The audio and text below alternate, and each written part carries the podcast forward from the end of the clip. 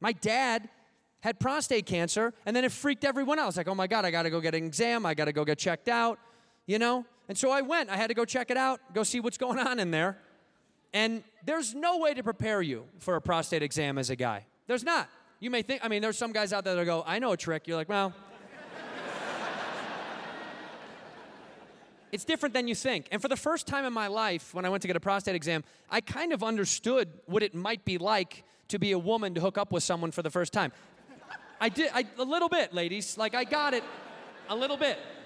Because I was in this cold, uncomfortable room with no art on the walls. It was very well lit for some reason. I was just in there alone, and then he just pops in, real confident and brazen, and he just goes, Take your clothes off. And I was like, Oh my God. You don't want to chat or nothing? So I do. And then he goes, Bend over the table. And at that point, I was like, Ooh, you're naughty. I bend over this table, and I hear him applying just an absurd amount of lube to his finger. like a first timer, like a rookie, just layering it up. And I gotta tell you something. He goes right in. They go right in. They go right in there, dude. They don't give you a countdown. There's no warning. There's no like a one and a two and a right in the poo. They go, no. No. He slides right in there and jams himself into you. And girls, I, he doesn't care about how I feel about it at all. Just having his way with me. And he's in there and he literally goes, Do you feel that?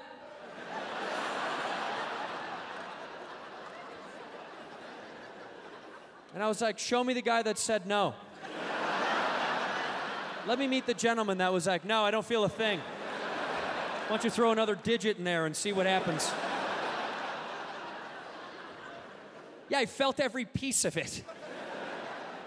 And he just had his way, didn't care about me at all, just did his thing. And then, out of nowhere, took his finger out, takes off the rubber, and goes, I'm good, and he leaves. Ladies, he leaves me there. I've got my pants on my ankles, I'm shivering. I've got lube dripping out of my asshole onto my jeans.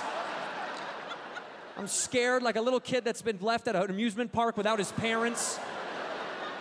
He didn't get anything to help me wipe up. I have to go across the room with my pants on my ankles just to get paper towels so I can wipe front to back. It was embarrassing. And he never called. The asshole never called. Pig. It was a pig. Watch Andrew Santino Cheeseburger only on Netflix. And don't forget to follow us at Netflix is a Joke on Instagram, TikTok, YouTube, Facebook, and Twitter.